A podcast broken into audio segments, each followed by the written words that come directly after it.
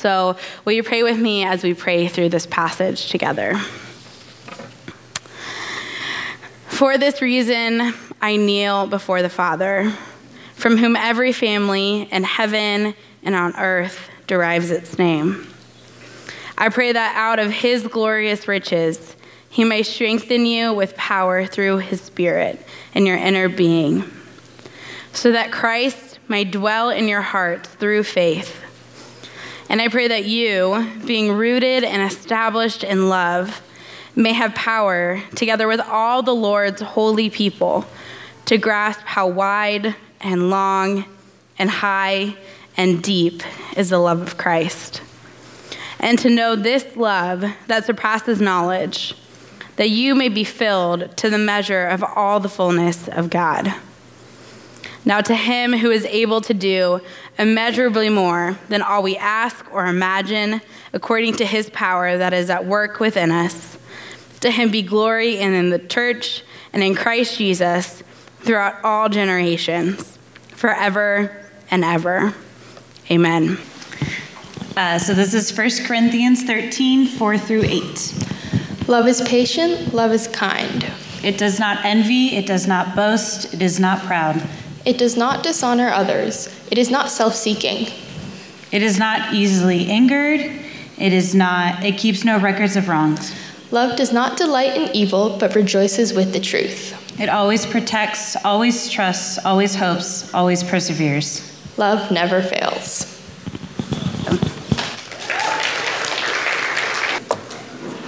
It is so great to see everybody's faces and uh, expressions of uh, worship and joy. Let's pray together as we come to the scriptures. Our Heavenly Father, we thank you for your Hesed love that makes life go around, that stirs the heart, that builds communities, that helps us reach out of the box uh, and build a home in Mexico.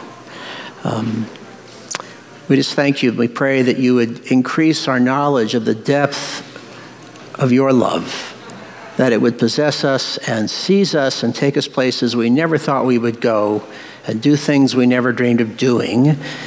In Jesus' name, amen. Well, this morning we are in the third chapter of the book of Ruth, which is this cameo of the Garden of Eden in the terrible time of the judges. And the theme this morning is seeking security. How do we live in such a way that will provide us a secure future? Well, the answers my sisters and I grew up with was work hard, but especially get a good education. And there is great wisdom in that statement, and one appreciates it all the more when we hear examples of parents who grew up in poverty and gave everything, sacrificed everything, so that their children could get an education. Many in this church came to America for just that purpose, so that they could get an education, and it's opened up doors of opportunities your parents never had, whether you were a man or a woman. Now, in the ancient patriarchal culture, however, that was not the case.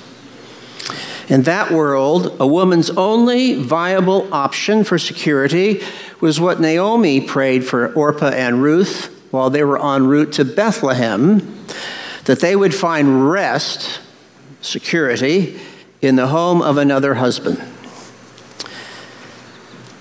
That in our text, how can that come about for a barren widow in a foreign land with no man to speak for her, no dowry, no social connections. Ruth brings nothing to the table. Well, the answer is found in Hesed. And Hesed is manifest in the determination of Naomi, the daring of Ruth, and the uprightness of Boaz, who risk themselves to serve the interests of others. And that, in turn, opens the door to a secure future that outlasts time. Think of that. What they do opens up a future for all generations, for all time. And that's the Hebrew word hesed. I put Chagall up there, but they missed the Hebrew font, but don't worry about it. Because I see him, that's him and his wife. And uh, this is what Boaz is doing with Ruth. He's elevating her in this text, five times my daughter, to exact equality with him. Well, our text, uh, as we come into chapter 3, with regard to form and structure, chapters 2 and 3 are nearly identical. In chapter 2, there was an exchange between Ruth and Naomi. Then Ruth goes to the field and meets Boaz. Boaz inquires as to Ruth's identity. And then Boaz asks Ruth to stay, deems her worthy, gives her food and protection. And then Ruth reports back to Naomi and receives counsel. Now, if you look at chapter 3, it's almost identical except for two minor things. While the structure is similar, um, the setting and the context in which the encounter take place between Ruth and Boaz are quite different, and they relate to each other differently. In chapter 2, when they meet in the barley field in full view of the public, we have Boaz playing the role of the magnanimous maitre d' and Ruth the humble and appropriate guest. In chapter 3, by contrast, they meet in a private place under the cover of night. And that setting is significant for how one acts in private with no one watching is a litmus test of one's true character. The second difference in that chapter 3 is that it opens with Naomi taking the initiative that she lacked in chapter 2. We turn to verse 1. Then Naomi, her mother in law, said to her, My daughter, should I not seek rest for you, that it may be well with you? Is not Boaz our relative, with whose young women you were? See, he's winnowing in the field tonight at the threshing floor. So, being reassured that God has not forgotten her, Naomi is reemerging out of her paralysis and despondency, and she's getting back to her former self as a proactive and affectionate mother who places the needs of her daughter in law above her own. And through Ruth's diligent work and Boaz's uncommon generosity during the three months of the barley harvest has kept them afloat. But Ruth's ultimate future is still unsecure. With no man to speak for Ruth, Naomi takes the responsibility to be Ruth's matchmaker, and she sees Boaz as the perfect choice, and tonight at the threshing floor, the perfect time and place to execute her plan. She says, verse 3 Wash therefore and anoint yourself, put on your cloak, and go down to the threshing floor. But do not make yourself known to the man until he has finished eating and drinking. But when he lies down, observe the place where he lies, then go and uncover his feet and lie down, and he will tell you what to do. And Ruth replied, All that you say I will do. Now, if you look at the structure of the text, it has a, uh, very chiastic structure, and it is framed with Boaz's work. First, he's winnowing in the barley, and at the end of the scene, he will tell Ruth what to do. And then the, there's four imperatives, should be four, not three there, um, that are followed by, and so Naomi instructs Ruth to prepare herself by bathing, anointing herself with perfumed oil, putting on her best garments. And her appearance will signal to Boaz that she's breaking out of her identity as a widow and ending her time of mourning, making herself eligible for marriage. And the plan depends upon Ruth having more knowledge than Boaz, who is literally and figuratively in the dark, as most males are. But once the scenario turns to the second phase, Naomi assumes that Boaz will be the one with the knowledge, and he'll tell Ruth what to do next. Now, Naomi's plan may be clever, but it is risky and dangerous. Naomi is sending an unmarried Moabite woman out in the dead of night to go down secretly to the threshing floor, a place where men harvesters have been celebrating with plenty of alcohol and perhaps prostitutes. Ruth is then to lie down next to a perhaps drunken man to uncover him in some way and then wait to see what he tells you to do. The scene is laced with sexually loaded terms, which I won't go into. However, it's important for us to be aware how sexually charged and dangerous this situation is in order to grasp the courageous beauty and purity of their responses. You'll never see this scene in a Hollywood movie, but it'd be great if they did it. Carolyn Curtis James suggests that the contrast makes this one of the most powerful gospel encounters between two people in all of Scripture. Now, in Naomi's, Naomi's defense, she is aware of the risks, but in her mind, they are worth taking if they give her daughter a secure future. The problem at hand is that there's no male to negotiate a match, nor is there any way for Ruth to carry on such a conversation in public. And there's no cell phones, there's no emails. But Ruth has figured out the perfect time and place for a private conversation that will not tarnish their reputation if the scheme fails. She knows where Boaz will be that evening, where he, what he'll be doing, when his mood will be most favorable, and what will be the best manner and most propitious moment to approach him. This is a once in a lifetime opportunity, and Naomi seizes it. This whole chapter is about the blessing of God's grace and human initiative, and how important human initiative is to bring in the kingdom of God. You'll see it all through this text. In any case, she depends on the noble character of both Ruth and Boaz to do the right thing. Ruth's response, All that you say I will do, Waltke notes that it's similar to Mary's to the angel of the Lord I am the Lord's servant, may it be to me as you have said. Verse 6. So she went down to the threshing floor and did just as her mother in law had commanded her. And when Boaz had eaten and drunk, and his heart was merry, he went to lie down at the end of the heap of grain. Then she came softly and uncovered his feet and lay down. Now, the suspense in this scene would make your hair stand up if you saw it on screen.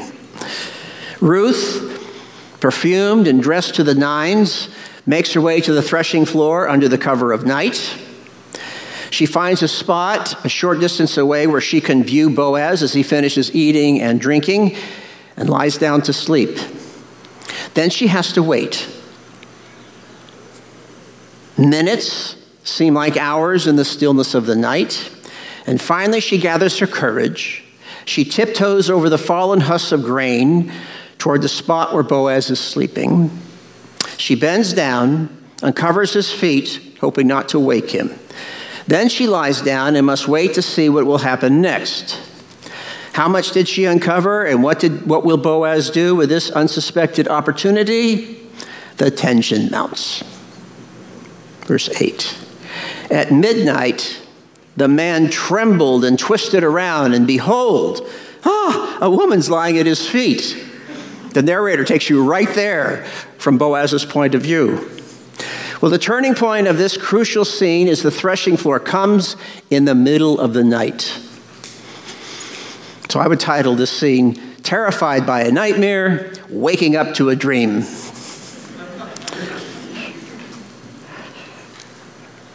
The ESV actually translated that uh, he was startled and turned, but that doesn't capture the intensity of Boaz's fright. The term is used of terror and quaking when you've seen the presence of God or some force. Linafelt comments much is unclear, but what we can say is that Boaz, during the day, a wealthy landowner in control of his immediate world, is at night transformed into a man who shudders and is seized by forces beyond his control. What will Boaz do well, anyone familiar with the backdrop of Israel's story in the book of Judges would know exactly how a man will react when he awakes in the middle of the night and discovers a young woman lying at his feet. But not Boaz. He said, Who are you? And she answered, I am Ruth, your servant. Spread your wings over your servant, for you are a redeemer. This is the second of three times that the question of Ruth's identity is posed in the course of this story. The first time Boaz saw the young foreigner in the field, he asked, To whom does this worker girl belong? At that time, he viewed her as someone else's property with no identity of her own. But now on the threshing floor, he asks Ruth to name her own identity. And Ruth makes a subtle but important change in the way she characterized her relationship with Boaz. Earlier, she called herself a shipha, a female slave without the prospect of marriage. Now she calls herself an amma, a household servant of elevated standing with the prospect of marriage. And regardless of their difference in social status, Ruth doesn't hesitate, hesitate to give Boaz instruction. Naomi said, Wait, he'll tell you what to do. But Ruth doesn't wait. She tells him what to do. And elsewhere in the Bible, the image of man spreading his wing over a woman connotes the social and economic protection of marriage. And that is close, clearly what Ruth is asking. Boaz earlier used the metaphor of wings when he commended her that you've sought refuge under the wings of the Lord. But now she says, You act on God's behalf to make that prayer a reality. You're the instrument of your own prayer. She explains her bold request You are a redeemer. So the word is a participle form of the verb meaning to act as next of kin in the sense of redeem. And the term is a legal one, but it's a highly charged socially because it focuses on the preservation of family and community. Verse 10 Boaz said, May you be blessed by the Lord, my daughter. You have made this last kindness, this last hesed, greater than the first, in that you have not gone after young men, whether poor or rich. Boaz is immediately appreciative of what Ruth has done. He addresses her affectionately as my daughter, which is used five times in this text. And he invokes the Lord's blessing upon her because this last instance of loyalty is greater than the first. So we ask the question in what sense is looking to Boaz for marriage rather than some young man better? I'm sure Boaz thought it was better from him, being an old guy. But I'm going to quote Katharine Sakenfeld. She hits the nail on the head. To be loyal to her family, Ruth not only journeys to a foreign land, but once there, she seeks marriage not for love or money, but in a way to ensure Naomi's security, not just her own. Thus, it is an act of loyalty greater because it provides for long range security beyond the short term solution of gleaning, and greater because it clarifies the depths of Ruth's commitments to the promises she made to Naomi. Since the marriage will make permanent Ruth's bond to Naomi's place and people. Quite a commitment. Now, Boaz sensitively calms her fears, recognizing how great a risk Ruth took in approaching him in the night and making her proposal. She could easily have taken advantage of and compromised her integrity. And then the male could have broadcast his version of the story to the village, as often men with power do. And then he says, And now, my daughter, do not fear. All that you say I will do, for you, for all my fellow townsmen know that you are a Eshet Hayil, a worthy woman, or a woman of valor. Now, if you want to go to sleep later, this is where you want to stay awake. This is the heart of the text. Memorize it.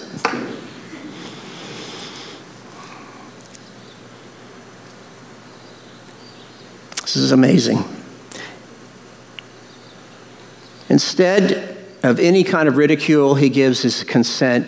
All that you say I will do, those are the exact same words she said to Naomi. Ellen Davis is a brilliant scholar. She wrote, The echo aptly sums up the relational dynamics of this book. It is a statement of complete trust and deference. Each tough, experienced individual entrusting the uncertain future into the hands of a now beloved other, each forfeiting the impoverished security of going it alone, each yielding to the other's wisdom and genuine need. And I think this text takes the idea of mutual submission to just a new levels. Submission is never out of weakness. In marriages, we're to have mutual submission. It doesn't mean I'm the boss until Emily doesn't like it. It means there are times the other person has the wisdom and you need them, and you say, All that you say, I will do. And other times you say it the other way. All that you say, I will do. It says, This is beautiful trinity of love, of mutual submission and respect. So, ladies, you don't need permission to take initiative and to lead at times, okay? You don't need permission.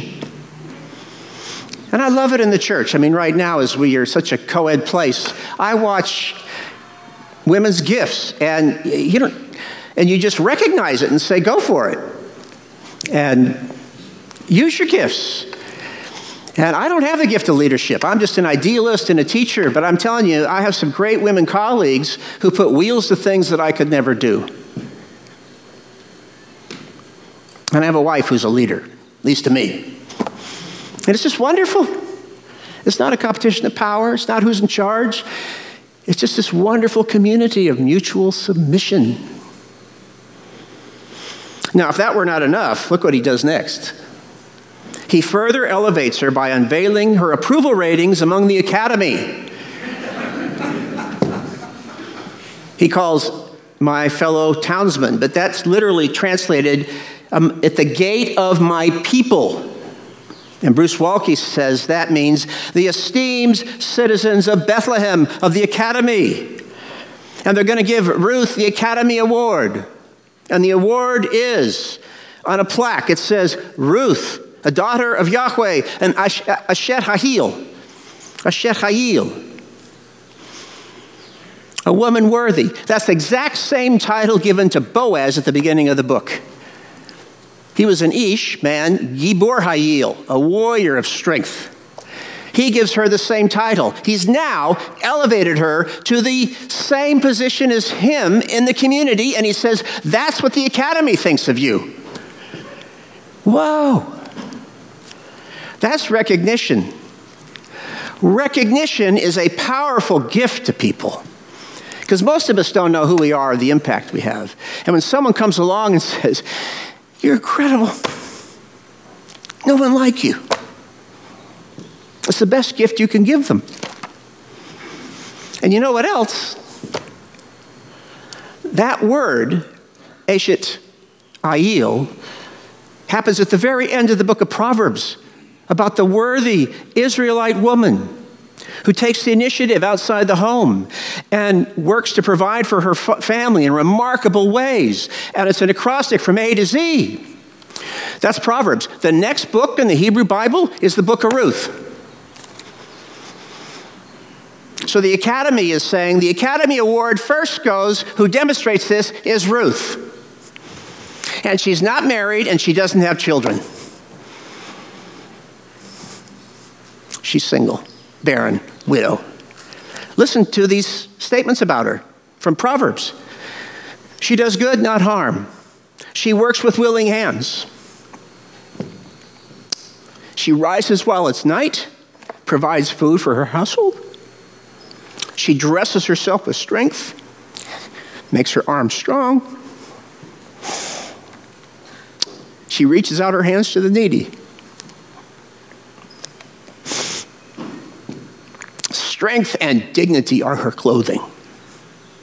Can't see here. Okay. And there's the best one. The teaching of Hesed, loyal love, is on her tongue. And she doesn't eat the bread of idleness. I don't think Ruth ever rested. And she is a woman who fears the Lord. And then comes the capstone. Let her works praise her where? In the city gates. That's just what Boaz said about her. You're known in the city gates. So Ruth thus serves to balance and correct any cultural assumption that only married women are worthy. Okay? So, single daughters, rejoice. Widows, rejoice. You're as worthy. I think that's great news. Okay, verse 12. I'd like to end the sermon there, but I have to keep going. I'm on TV, so what are you going to do? I'm sure they're going to cut me out. Anyway, live stream. And now it's true that I am a redeemer, yet there is a redeemer nearer than I. Remain tonight, and in the morning, if he will redeem you, good. Let him do it. But if he's not willing to redeem you, then as the Lord lives, I will redeem you. Lie down until morning. Well, as much as Boaz respects Ruth, and as much as he would like to marry her, there's a slight problem. There is a nearer kinsman redeemer than Boaz, and it is his responsibility under God to redeem the family property. So Boaz will not usurp another man's right to act responsibly.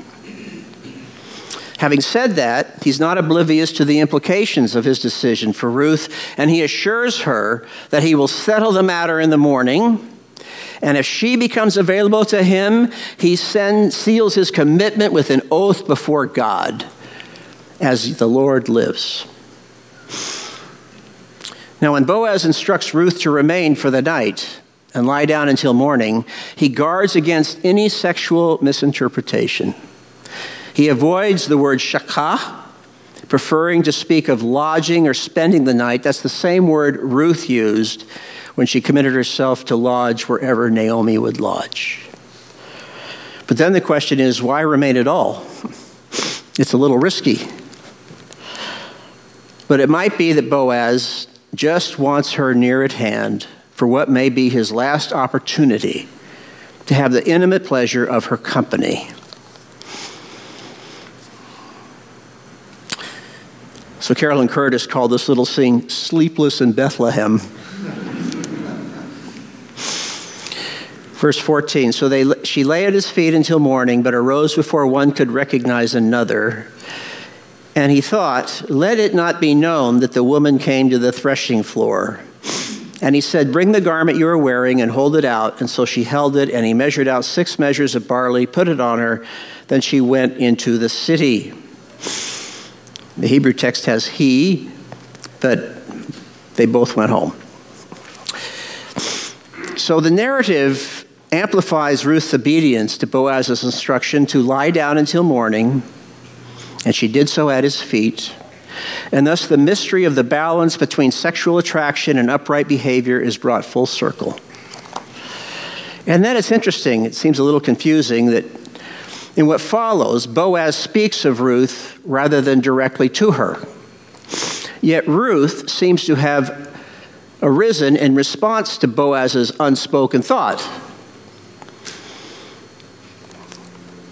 And perhaps the narrator is suggesting that the pair is already learning to communicate and to give heed to each other with the subtlety and mutual respect that can make a home truly a resting place. You know, in your one flesh, sometimes you don't have to communicate, you just do. And it's a beautiful thing. And as a token that there's going to be a redeemer, Boaz provides Ruth with a substantial gift of barley from the just winnowed pile of grain. Boaz himself loads the grain filled garment onto Ruth's back, perhaps because of its weight, or perhaps as a gesture of tenderness, since it is the closest to physical contact between the two that the narrator makes explicit. In the pre dawn hours, Ruth walks home with a backpack of barley slung over her back and makes her way to the low lying fields up the steep hill toward Bethlehem. Verse 16. And when she came to her mother in law, she said, Who are you, my daughter? Then she told her all that the man had done for her, saying, These six measures of barley he gave to me, for he said to me, You must not go back empty handed to your mother in law. Now, this is amazing. When Ruth arrives home, Naomi can't wait to find out. I'm sure Naomi didn't sleep at all that night, wondering did she get lost? Was she abused? Uh, is she whatever? And so she says, Who are you? What is your identity? A scorned woman? A slave girl? Or a wife? And instead of answering her question directly, Ruth tells Naomi all that the man had done for her. And what is central to that report is not Boaz's agreement or disagreement to marry, it's what Boaz did for Naomi. Behind Boaz's caring words, you must not go back empty handed to your mother in law, she heard God's voice answering her bitter complaint from chapter 1. I went away full, I came back empty, and I'm bitter. And sometimes you hear God speak that way through other people.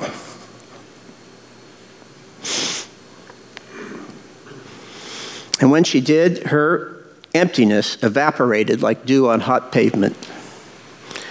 Naomi will have a son in law who cares as much for her as he does Ruth. And I think it was very Hesed like of Ruth to make sure she knew how much Boaz did care for her, to make this. This is a triangle of Hesed love, it's a trinity.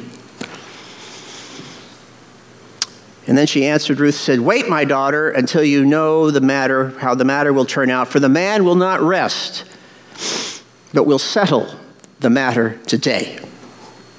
The matchmaker knows the man. Boaz will not rest. No obstacle will keep him from keeping his word. So the chapter ends, but I think it's great to conclude with a, a verse from the Psalms.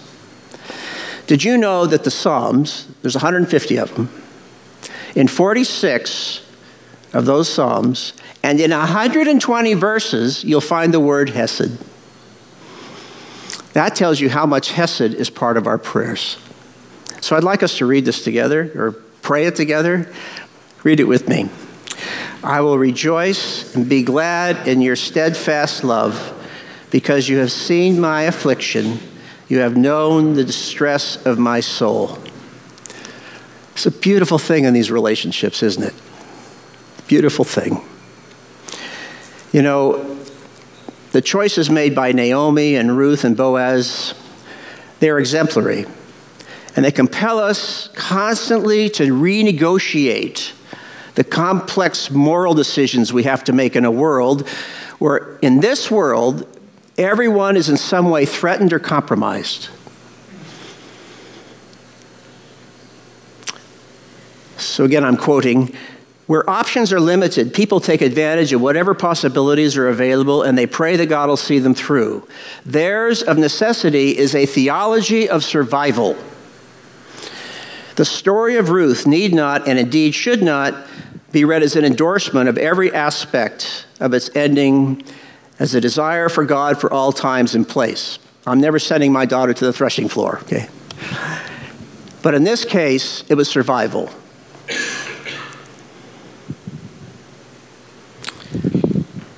This, rather, is a story of women making a way out of no way enabling by God behind the scenes and by other faithful people epitomized by Boaz.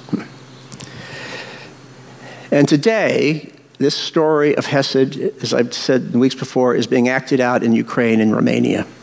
And I wanted to end the text um, letting you hear from Violetta Altman and the joy she has had being consumed with Hesed love with all her friends. And so she wrote this week after dropping the kids to school, we went shopping and served breakfast to the refugees. Conrad made a large frying pan of scrambled eggs that was quickly eaten. It was strangely quiet for a full house of people. These first weeks there were hundreds of deaf mute families were passing through the city. Another time I cooked goulash soup and a band of mothers enjoyed it. And last time, we served lunch to a busload of people who were getting ready to travel outside the country right after lunch. Elbow to elbow, we worked with another young mom. We served the soup, the rice, the schnitzel, all while making 50 sandwiches for the road. It was an exhilarating rush. working joyously, preparing packages of snacks, water, fruit, and sending the people on their way with a blessing and a hug. We couldn't communicate through words. They would come to us with Google Translate, with tears in their eyes, to express their gratitude. We may never see them again.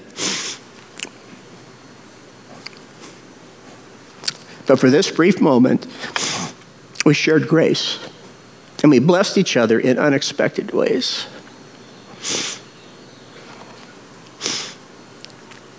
We happen to look into their eyes, be silent, and yet be changed forever. And then Conrad held a little adorable baby while his mom ate. The baby's eyes would well up with tears. He didn't seem distressed anymore.